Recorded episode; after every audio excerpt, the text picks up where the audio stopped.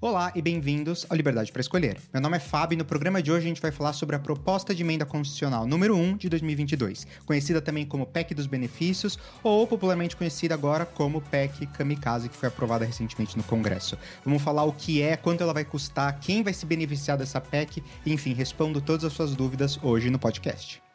Vamos começar então o episódio de hoje falando de onde que veio esse nome PEC Kamikaze. Eu acho que é importante a gente olhar um pouquinho do histórico, ver de onde que ele surgiu, por que que foi apelidada de PEC Kamikaze, né? Eu inicialmente, se você for uns episódios para trás aqui no programa, você vai ver que eu falei sobre essa PEC quando ela ainda estava em fase de aprovação e eu chamei ela de PEC das bondades. Outras pessoas chamaram ela de PEC dos benefícios.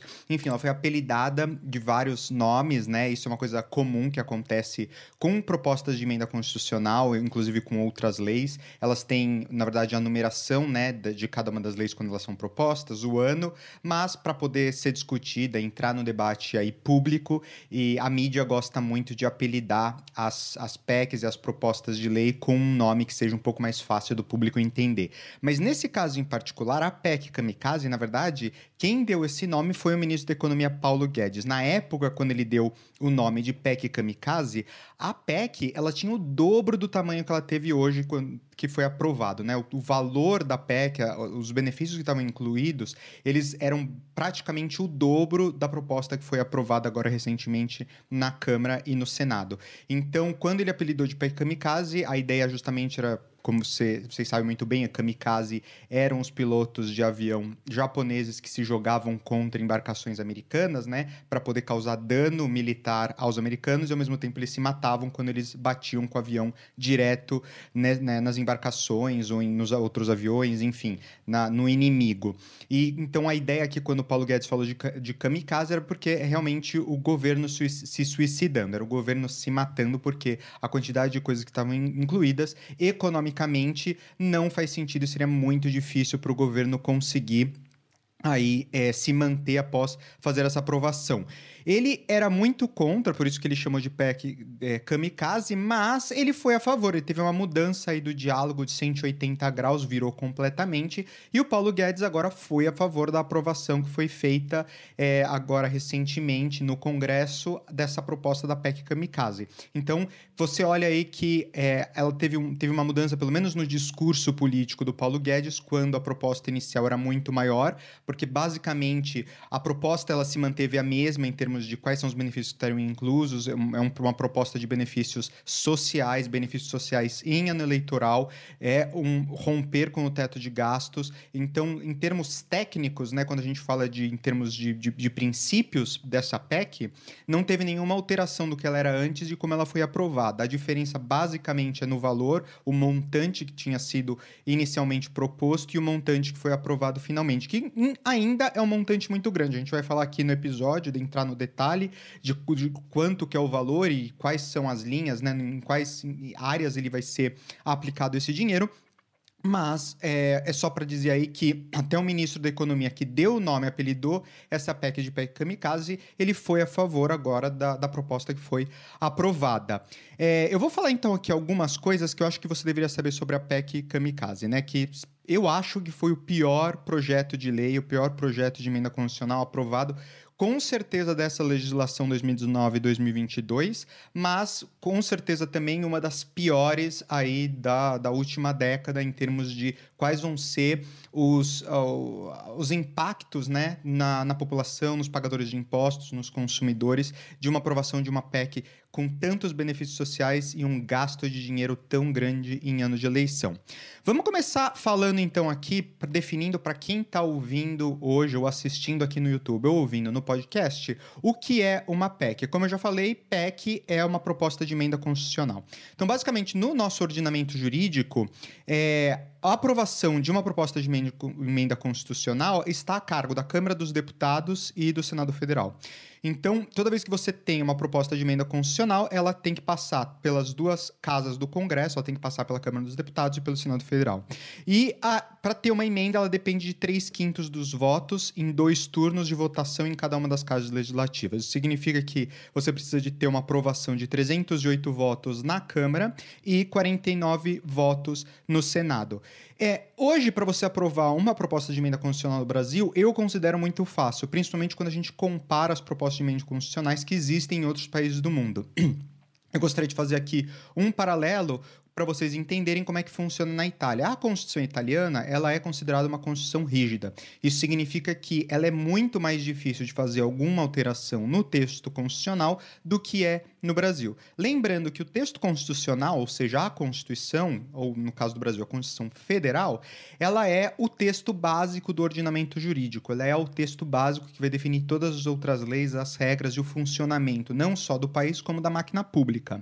E quando a gente tem uma alteração do texto constitucional, que não deveria ser uma, uma, mudança fácil, você acaba alterando a ordem e o equilíbrio desse funcionamento, porque você consegue mais facilmente flexibilizar as coisas que deveriam ser rígidas e difíceis de mudar dentro de um ordenamento jurídico.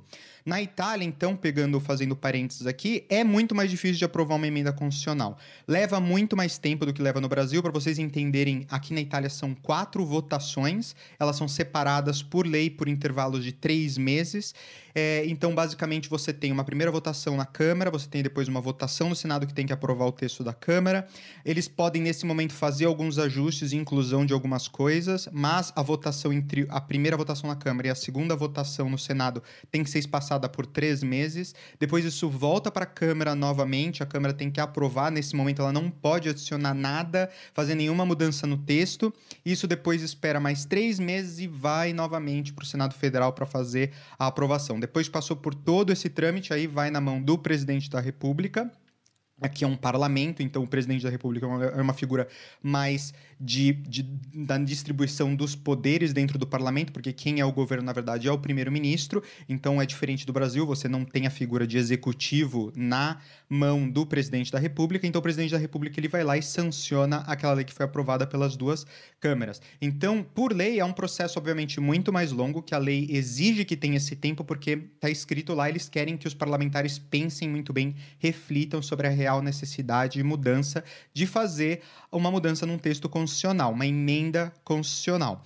É, também aqui na Itália, para dificultar ainda mais, além de ter todas essas aprovações, quando você tem o texto final, ele fica publicado por um período que, se eu não me engano, são 45 dias, e nesse período você pode ter várias esferas que podem disputar aquele texto, aquela proposta de emenda que está sendo colocada. Uma delas são as regiões, o que seria equivalente no Brasil aos estados, então os governos dos estados entrarem com um pedido dizendo que aquele texto não faz sentido, eles não aprovam, eles não querem que aquele texto seja aprovado, ou você pode também ter uma quantidade aí de é, pessoas físicas, né, de pessoas que, de, de é, cidadãos que podem se juntar, fazer um abaixo assinado, tem uma quantidade descrita por lei de mínima de assinaturas que você precisa, são 500 mil assinaturas, e com isso você também consegue disputar aquele texto que está sendo colocado que já tinha sido aprovado pelas duas câmaras. Uma vez que você disputa o texto, a lei exige que aquele, aquele texto ele seja colocado para votação em referêndum popular, que a gente chama de referendo constitucional.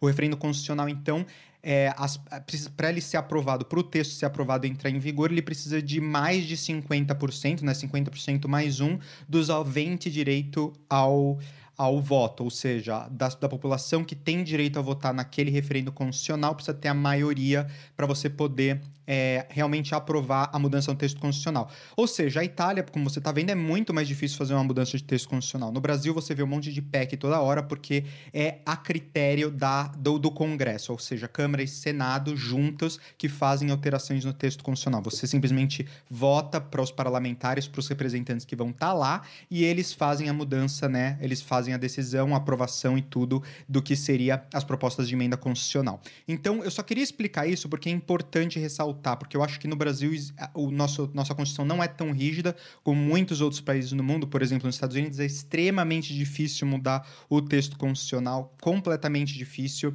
Tanto é que não teve grandes alterações no texto constitucional nos últimos anos, porque é completamente difícil fazer qualquer alteração. Mas você vê que no Brasil, por exemplo, é muito mais fácil. Então, vamos entrar aqui no detalhe o que é a PEC Kamikaze, né? Como eu falei, é uma emenda constitucional e ela basicamente, se eu tivesse que redu reduzir, né, resumir em poucas palavras, ela permite ao governo aumentar os gastos sociais este ano além do teto constitucional.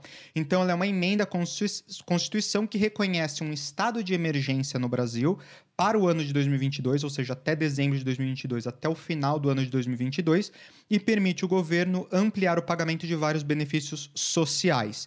O pacote desse orçamento, dessa PEC, ele é de 41,25 bilhões de reais, ou seja, uma quantidade de dinheiro enorme que está sendo colocada agora. Estamos em julho, que essa proposta foi aprovada, ou seja, em seis meses, essa quantidade de dinheiro vai ser gasta, vai ser colocada em circulação no, no país. A gente vai falar quais vão ser os impactos de colocar mais dinheiro em circulação. Se você segue aqui o, o podcast, você sabe, provavelmente já está piscando uma luzinha, você está pensando, ah, vai aumentar a inflação?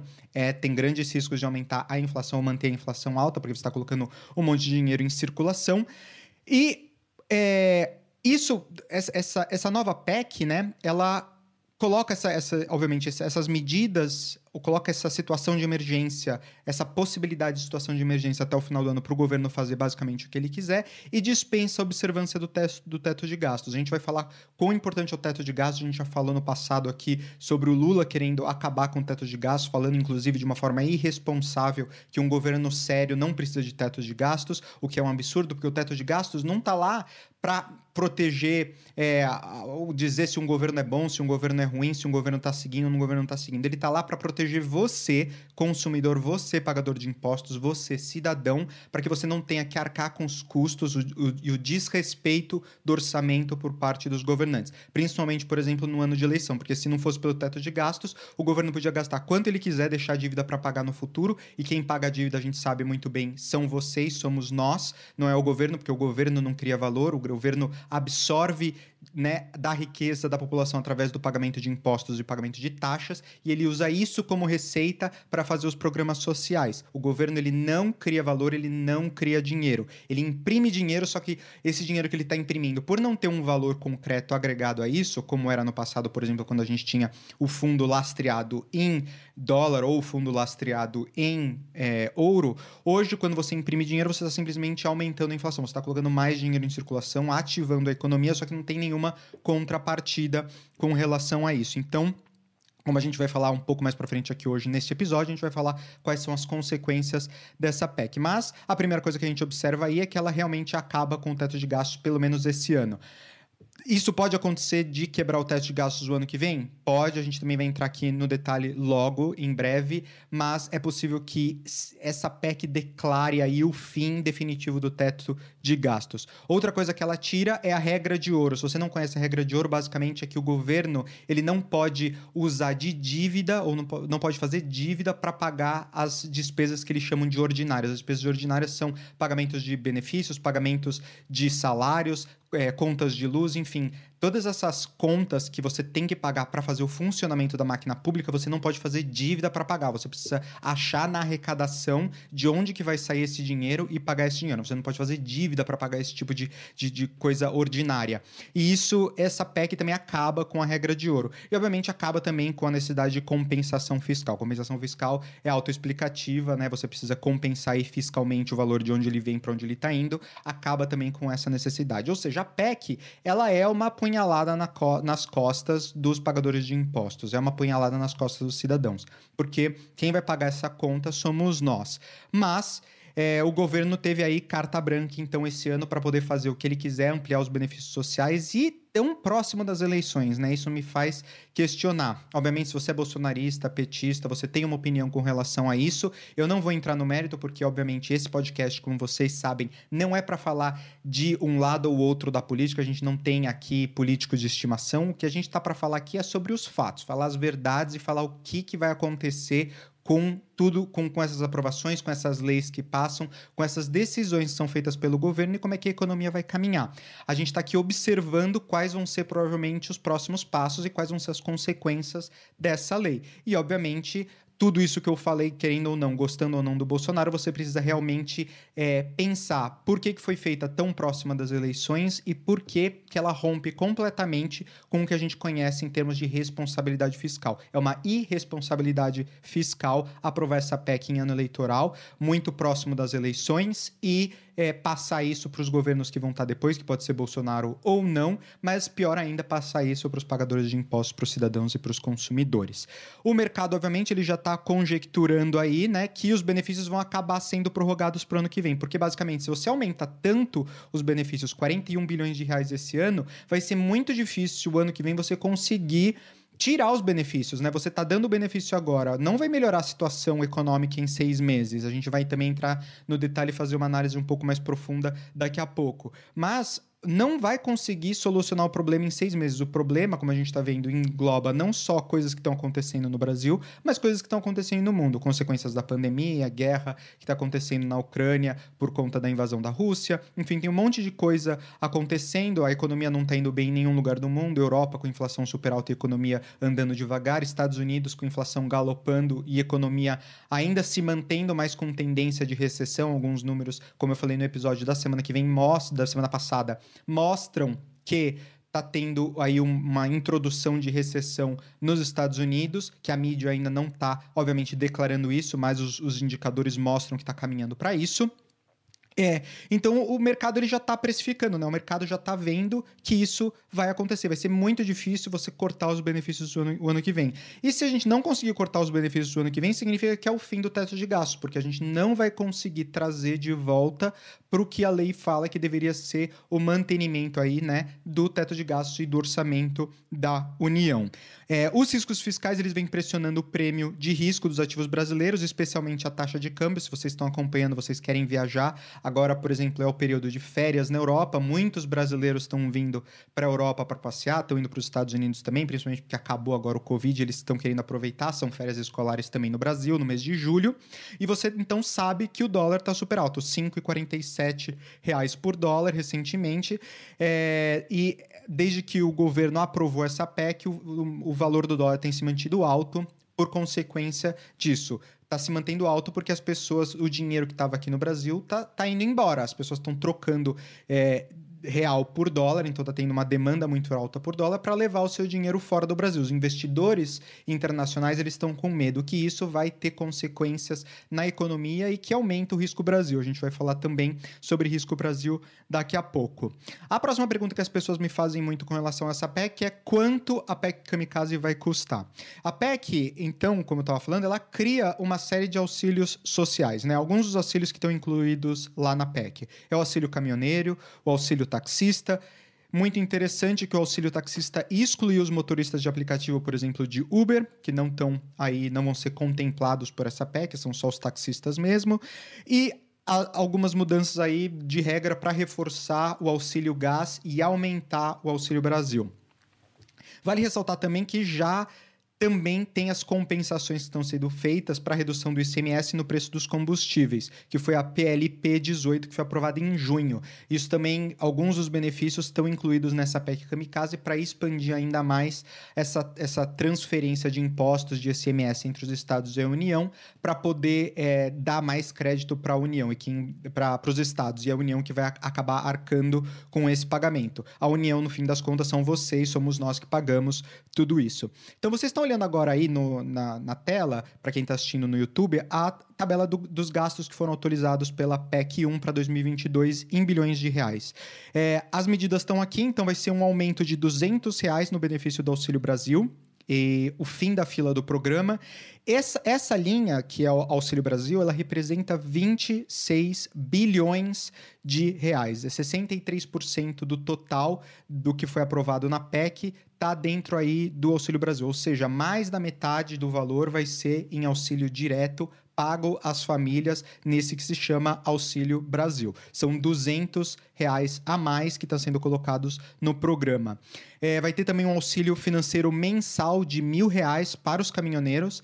Isso representa 5,4 bilhões de reais, é 13% do orçamento. Depois você está tendo aí um subsídio do etanol, que vai ser um auxílio financeiro aos estados e ao Distrito Federal. São 3,5 2,8 bilhões de reais, 9% do orçamento, e apoio aí entre entes subnacionais para o custeio do transporte coletivo, que é em outras palavras, a gratuidade para os idosos. Isso é 2,5 bilhões de reais, 6% do orçamento. Auxílio financeiro para os taxistas, 2 bilhões de reais, 4,8% do orçamento.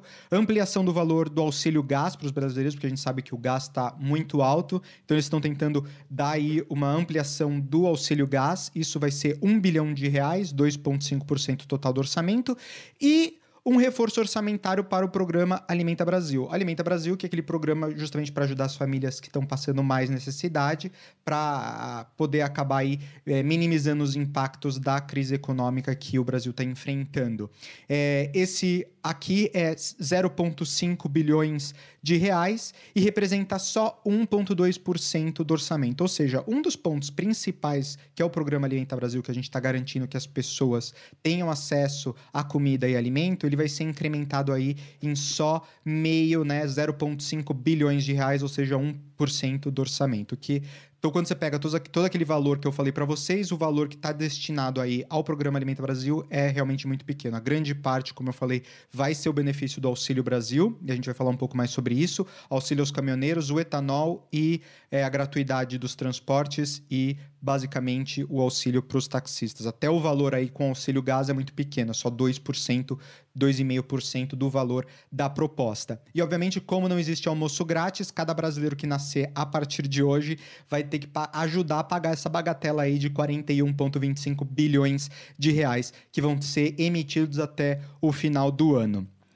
Vamos então entrar aqui no detalhe da PEC Kamikaze, explicar um pouquinho como é que a PEC compromete o resultado primário, como é que ela vai, quais são as consequências dessa PEC. Mas antes, se você estiver assistindo ao Liberdade para Escolher no YouTube, eu quero te pedir três coisas. A primeira é para você curtir esse vídeo, a segunda é para se inscrever no canal e a terceira é para compartilhar esse vídeo com algum amigo ou familiar para que a gente possa crescer ainda mais o podcast. E se você não conhece ainda a versão áudio desse vídeo que está disponível no Spotify, está disponível no Google Podcast, Apple Podcast, enfim, qualquer uma dessas plataformas. Vai lá conhecer também e deixa cinco estrelas nesses aplicativos de podcast. Deixa cinco estrelas no programa porque ajuda a gente bastante a crescer e comunicar essa mensagem para outras pessoas. Vamos então agora falar sobre quais são os problemas da PEC Kamikaze, ou pelo menos os problemas que eu vejo e quais vão ser as consequências da aprovação dessa PEC para os brasileiros e para os consumidores. A primeira coisa é que a PEC ela compromete o resultado primário. O que, que significa isso? Significa que o Brasil não vai conseguir fazer um superávit, ele não vai conseguir economizar dinheiro e não vai conseguir atingir os resultados primários que ele estava disposto a fazer. Então, nos cinco primeiros meses de 2022, o resultado primário do governo central registrou um superávit de 30 39,2 bilhões de reais, o que é um resultado muito bom, principalmente pensando que a gente está aí com todas as crises que estão acontecendo no mundo, em todos os países, e com a crise que está acontecendo por causa da guerra na Ucrânia, e ainda pensando que a gente está saindo aí de um período que foi muito difícil para todo mundo, que foi o período do coronavírus. Mas, apesar de ser o melhor resultado desde 2011, esse resultado que a gente teve aí nos primeiros cinco meses de 2022, o custo da PEC Kamikaze vai acabar com a tentativa da União esse ano de registrar um superávit algo que não acontecia desde 2013. Então, a consequência número um da aprovação dessa PEC é que a gente não vai conseguir ter um superávit primário, a gente não vai conseguir atingir os resultados primários e a gente vai acabar piorando a economia. É, Obviamente, diante da negligência dessa agência fiscal, da gente estar tá gastando mais do que a gente pode, isso está aumentando o risco Brasil. O risco Brasil, esse mês, ele disparou. O indicador, se você não conhece, é um indicador que a gente usa para medir todos os países dizer qual que é a probabilidade daquele país não pagar com a dívida, não pagar a dívida que ele está fazendo, né? Qual que é a chance dele dar calote, o famoso calote, né? Então, o indicador ele aponta que o risco de se investir no país aumentou quase 30% em junho, quando a proposta avançou no Senado. É o maior patamar desde 2020, quando o mundo ainda estava sobre as incertezas da pandemia.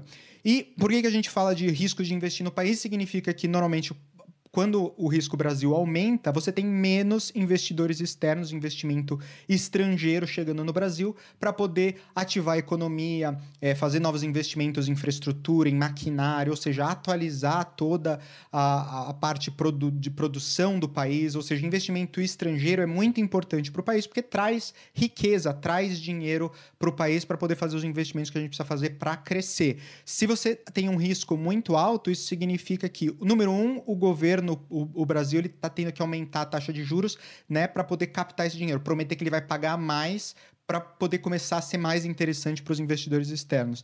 E número dois significa que investimentos externos acabam sendo menores. Pessoas que têm mais aversão ao risco não querem colocar dinheiro em um lugar que existe a possibilidade dele não receber esse dinheiro de volta. O Brasil, se eu não me engano, agora ele está, é, se não entre os 10 primeiros, com certeza entre os 20 primeiros aí em termos de risco no mundo de países mais arriscados. Existem países que nem estão nessa lista porque já são caloteiros mesmo. Esse é o caso, por exemplo, da Venezuela. Então, muita gente também me perguntou quando saiu o número, por que, que a Venezuela não estava no, no topo da lista? É porque não existe risco Venezuela. A Venezuela já é caloteira, ela já está quebrada. Não existe a possibilidade da Venezuela pagar nada do dinheiro que, que as pessoas emprestaram para a Venezuela. Então ela também nem entra mais nesse patamar, não entra mais nessa classífica, né?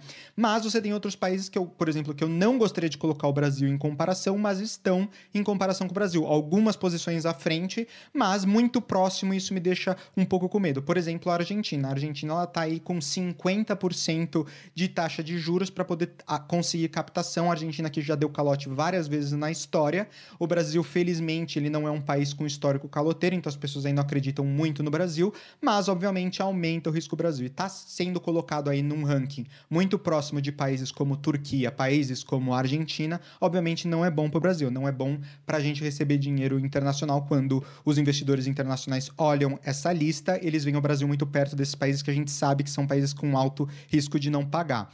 Uma outra coisa que aconteceu foi que a NN, N, NTNB 2055, que é um dos títulos públicos do governo, uma das formas que a gente olha para ver quanto que está esse risco Brasil, ele já está pagando IPCA mais 6% ao ano, que é a maior taxa de juros reais do mundo. Ou seja, o Brasil está pagando muito para poder captar dinheiro porque existe realmente esse medo de que talvez é, tenha calote, ou pelo menos o, o, o mundo não está muito feliz da forma como o governo está seguindo, como o Brasil está seguindo em termos de responsabilidade fiscal, ou como a gente deveria chamar, na verdade, que é irresponsabilidade fiscal.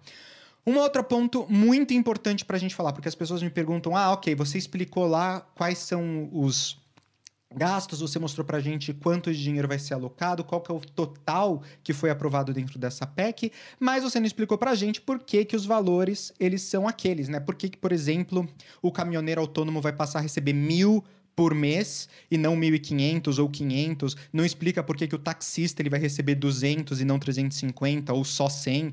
É, não fala por que, que cada beneficiário do Auxílio Brasil vai receber 200 de aumento e esse aumento é só temporário. Então, por que, que alguns vão receber só uma vez? Por que, que alguns vão receber mensalmente? Por que, que um vai receber mil? Por que, que o outro vai receber 200?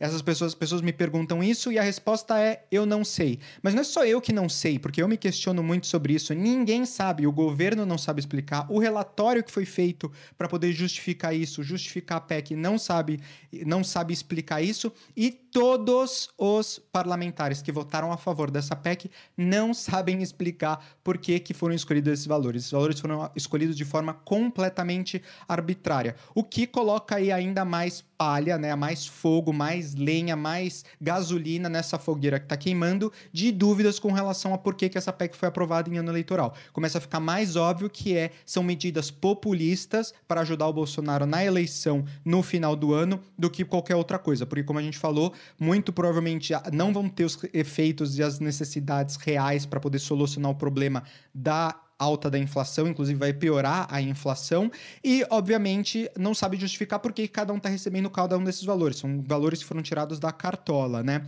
É, como eu falei, nem o governo nem os parlamentares que votaram na proposta sabem por que, a PEC número 1 de 2022 tem esses valores. Quando a gente olha o relatório do, F, do IFI, ele fala que a PEC número 1 de 2022 carece de estimativas e estudos que embasem o valor proposto.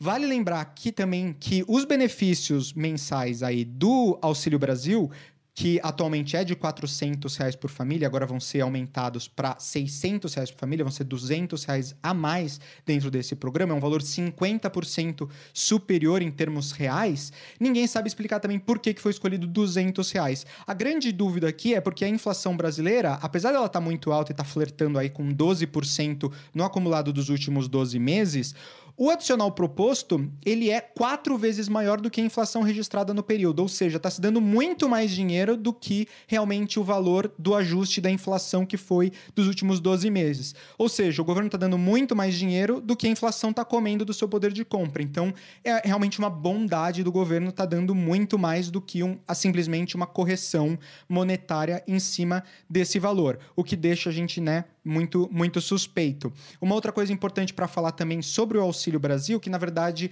é um rebrand, né, um novo nome que foi dado para o Bolsa Família. O Bolsonaro, que sempre foi muito crítico do Bolsa Família, e principalmente as pessoas de direita, ou as pessoas que se consideram de direita, libertárias, esse tipo de coisa, sempre foram muito contra ao Bolsa Família. Só que o Auxílio Brasil é exatamente a mesma coisa. Inclusive, ele é pior. Ele, para mim, ele é um Bolsa Família em esteroides, porque o adicional que foi proposto aí do Auxílio Brasil, ele ele é 50% superior do que o benefício médio que foi pago pelo Bolsa Família quando ele era ainda ainda estava em existência lá em 2014. Ou seja, é um valor aí muito superior ao valor que era pagado no Bolsa Família. Se você não gostava do Bolsa Família, o Auxílio Brasil, ele continua o mesmo tipo de programa e pagando mais, dando mais dinheiro ainda nesse programa que a gente já viu que não funciona. Inclusive, como a gente já falou aqui no podcast em outros episódios, colocar mais dinheiro sem ter uma, uma, uma fonte, né, uma criação de riqueza de onde vai vir esses valores, só vai aumentar a inflação. Você está colocando mais dinheiro no bolso das pessoas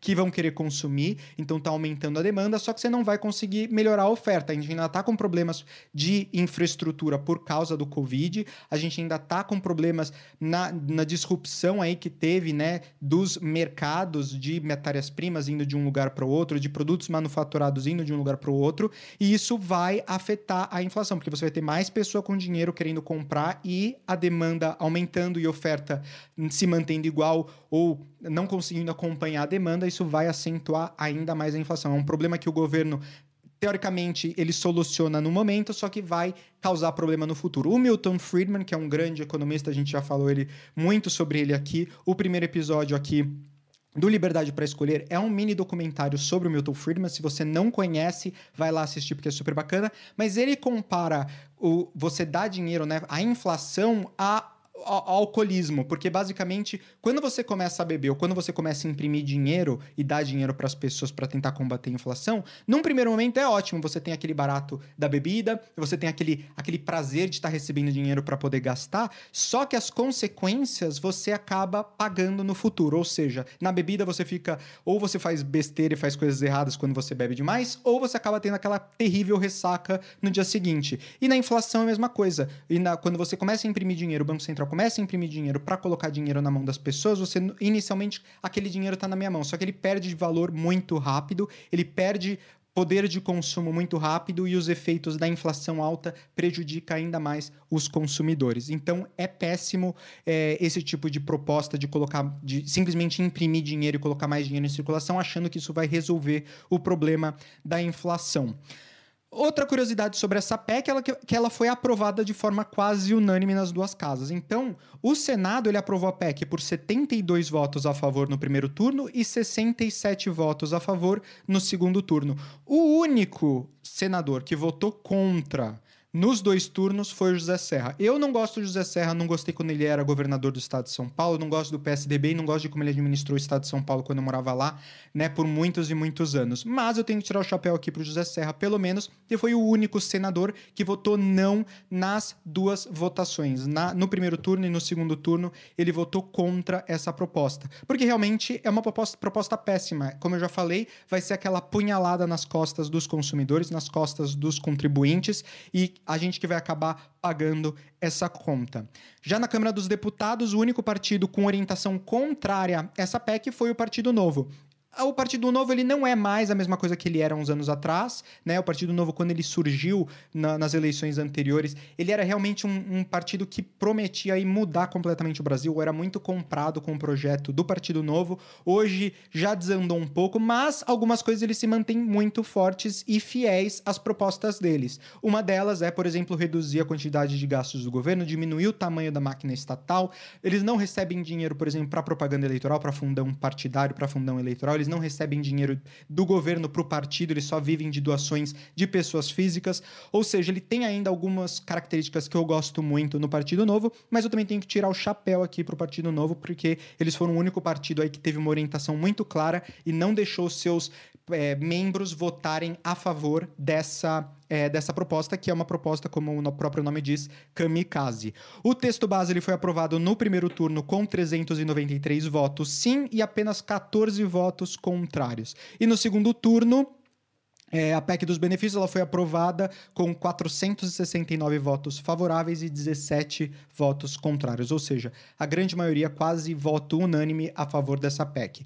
Então, a gente volta aqui também a falar como é importante a gente ter é, consciência quando a gente vota nos parlamentares que vão fazer parte do nosso Congresso, nas duas casas, seja a Câmara, seja o Senado, quão importante é a gente ter pessoas que têm comprometimento em reduzir a máquina pública, não aprovar esse tipo de proposta, que são propostas populistas que vão aí aumentar a inflação, prejudicar a economia, aumentar o risco Brasil, ou seja, um monte de consequência negativa, porque o governo, quando a gente tem uma, um Congresso, né, Câmara e Senado, que tem essa visão muito clara, você não consegue ter uma aprovação de um texto como esse dentro das duas casas. O governo ele pode até falar, olha, eu quero furar o teto de gastos, e as duas casas vão dizer, não, você não pode furar o teto de gastos, você tem que se manter dentro do teto de gastos. Até porque, quando a gente pensa que essa proposta, né, ela tá dando aí carta branca como se fosse uma situação emergencial, eu não considero a crise que está sendo acontecendo hoje no Brasil uma crise emergencial. Não do ponto de vista de inflação, obviamente a inflação está alta, mas é consequência 100% de ações do governo, é culpa do governo a inflação tá alta, não são fatores externos. Os únicos fatores externos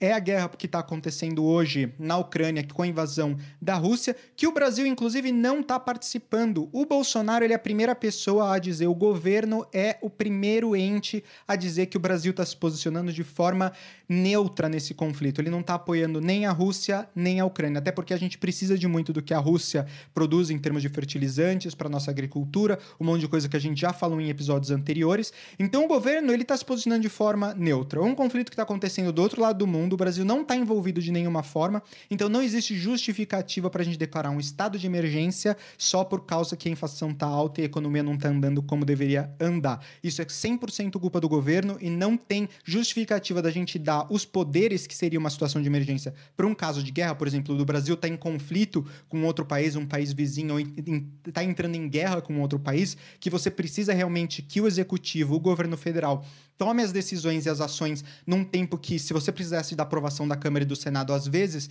acaba prejudicando e você não consegue tomar as decisões necessárias numa situação de crise, por exemplo, numa situação de guerra. Quando a gente fala de uma crise econômica e de inflação alta, isso com certeza não é uma situação de emergência, no meu ver. No, minha, na, no meu parecer aqui, eu não acho que é uma situação de emergência. Não deveria ter sido aprovada nem por uma questão moral, técnica, eu acho que isso não deveria ter sido aprovado. Isso, quando a gente entra todos os valores, as propostas e as medidas que estão sendo colocadas dentro desses programas sociais, realmente a gente vê que não faz sentido nenhum essa proposta. Outra coisa que você precisa saber também sobre a PEC é que foi uma tramitação completamente atropelada.